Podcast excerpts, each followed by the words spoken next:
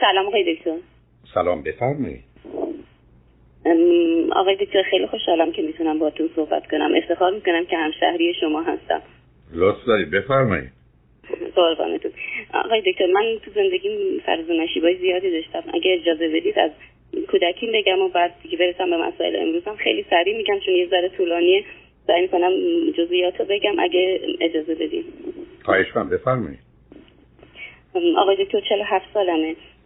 بچگی خیلی بدی داشتم تو دورانی که تقریبا از سه چهار سالگی که یادمه هیچ وقت محبت نمی‌دیدم. اول تو یه روستا زندگی می‌کردیم که اونجا بیشتر وقت هر وقت که پدر مادرم می‌خواستم برم مهمونی خب ما رو میذاشتم تو خونه و می‌رفتم خیلی چیز زیادی از اون موقع یادم نیست. همیشه تنبیه بوده و همیشه دور بودیم تا یه ذره بزرگتر شدم. یه تقریبا کلاس اول و دوم ابتدایی تو روستا گذروندیم اون موقع خب عاشق درس بودم اون موقع بعد از اونم تنبیه هایی بود.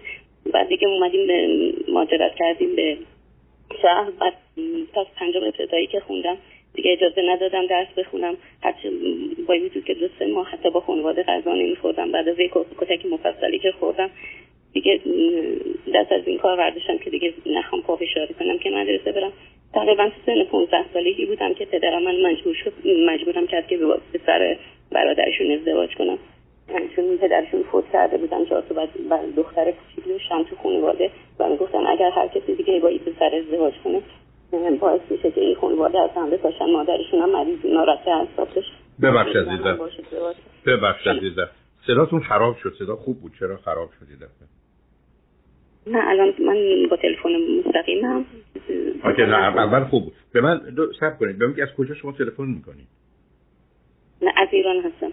به من بفرمایید شما چند تا فرزند هستی؟ چند تا خواهر برادر دارید و چندمی هستی؟ من فرزند سوم از هفت فرزند هستم.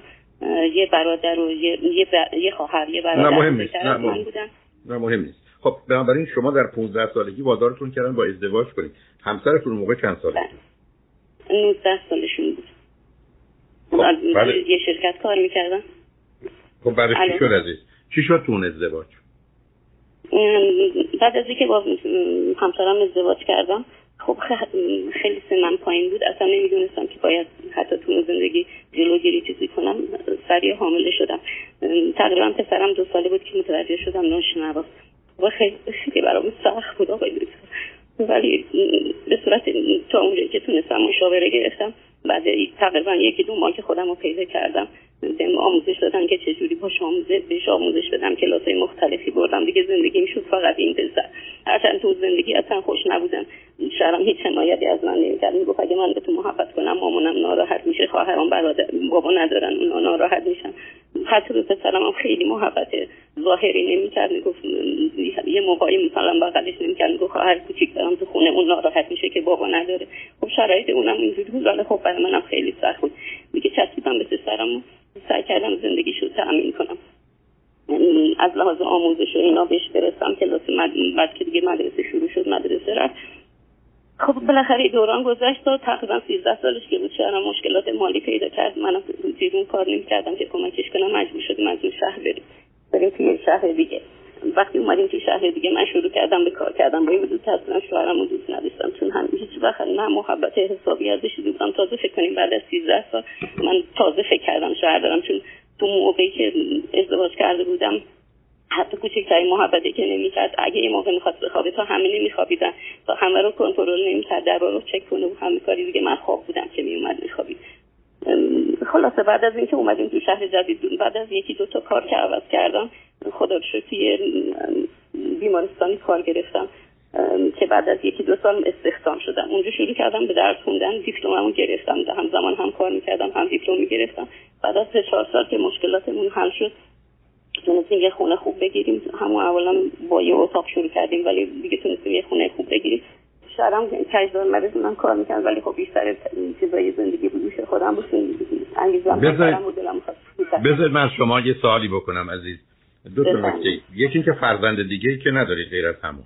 نه نه. وقتی من متوجه شدم که پسرم نه متوجه. ولی الان الان نزدیک سی سالشه درسته؟ سی و دو سالشه پسرم.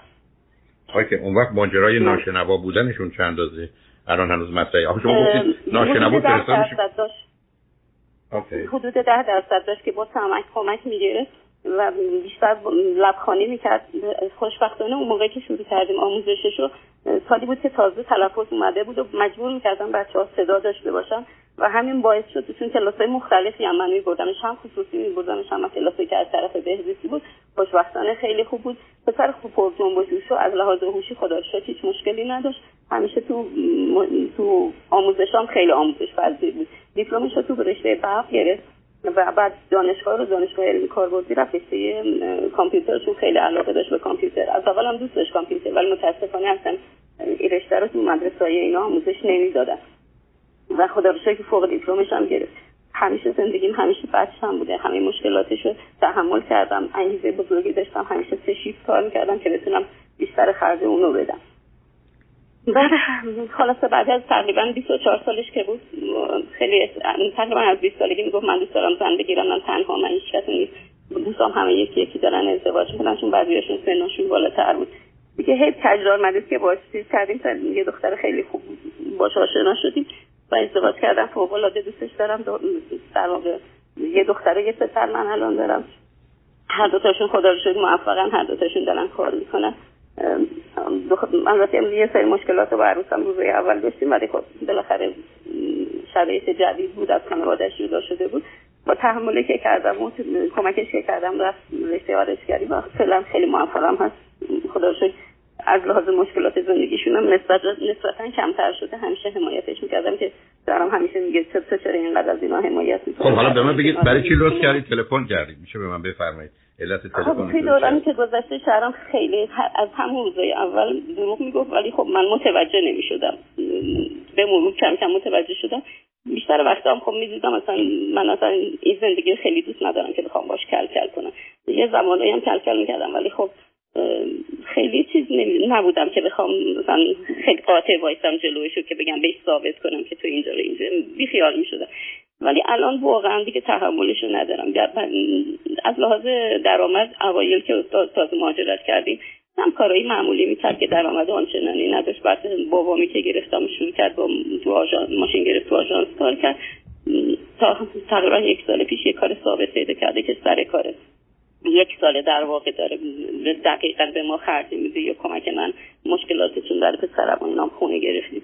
مشکلات اونم کمکم می‌کنه. خیلی کم البته توی یک سال گذشته. ولی هنوز همون رفتارا رو داره. هیچ علاقه نیست. اصلا من نسبت اون ندارم. اون ابراز می‌کنه که من شما دوست دارم. ولی همیشه من بهشم قبلا گفتم که من فقط اگه توی زندگی موندم به خاطر پسرم بوده. چون خب بالاخره شرایط ایران چه زندگی سنتی همیشه مخصوصا تو روزانه طلاق خیلی حرف و بحث هیچ وقت نخواستم جدا بشم. همیشه در کنارش بودم در کنارم بوده اومده رفته. در واقع یه هم خونه ولی نمی‌دونم این مشکلات خیلی روم اثر گذاشته. تحملم فکر می‌کنم کمتر شده. دیگه حوصلهشو ندارم. یه موقعی حتی دیگه حوصله بحث کردن ندارم.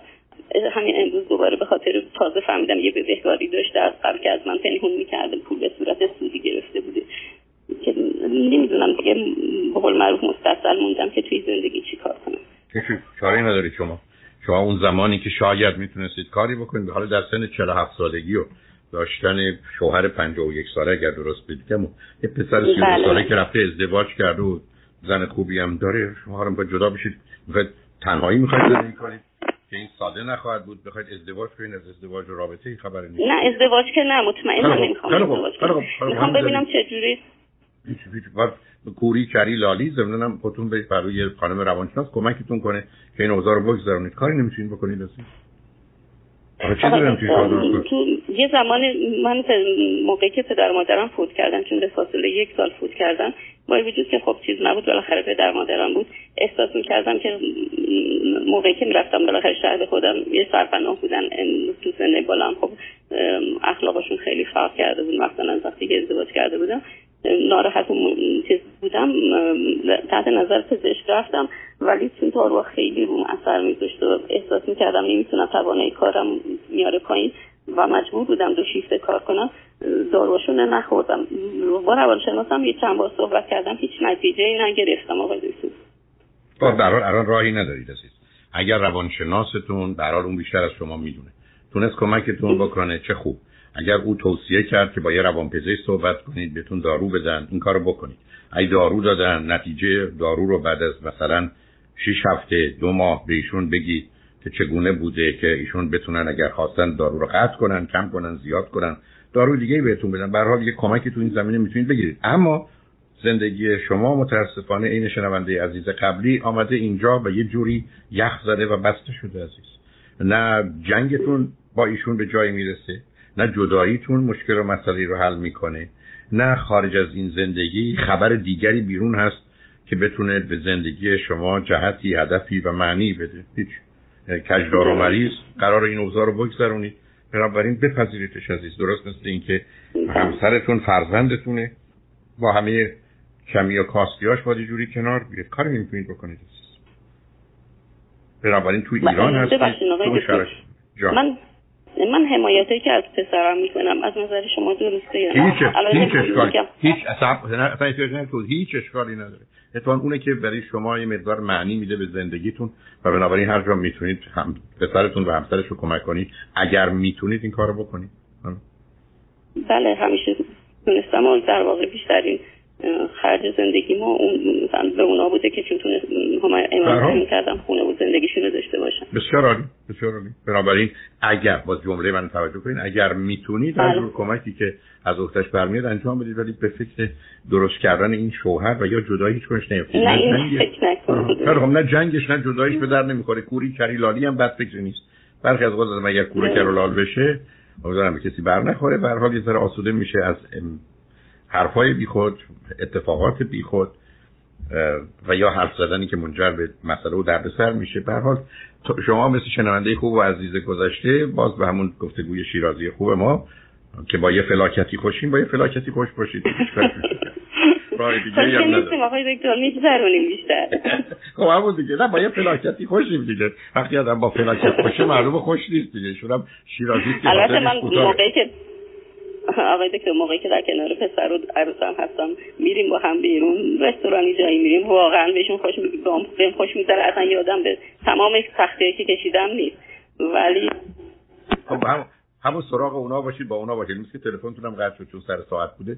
در حال با همونا خوب و خوش باشید. امیدوارم اونا اگر صاحب فرزندی شدن بتونید مادر بزرگی خوبی باشید. تو این زمینه می مقدار بخونید بدونید که اشتباهات قبلی رو تکرار نکنید. ولی به هر حال مثل اینکه در شرایطی که همه چیزی مقداری ثابت است و تغییرات هم در مسیر مثبتی نیست. دست و پا زدن من شما خیلی فرقی نمی‌کنه دیگه. برحال اگر یه روزی من دستم رسید به بارگاهی می‌خوام که یه همچین زندگی های اینقدر بد و خراب رو در حقیقت دیگه ادامه ندن ولی مثل گوش کسی بدهکار هیچی نیست. به حال خوشحال شدم تو صحبت کردم. متاسفم تلفنتون قطع شد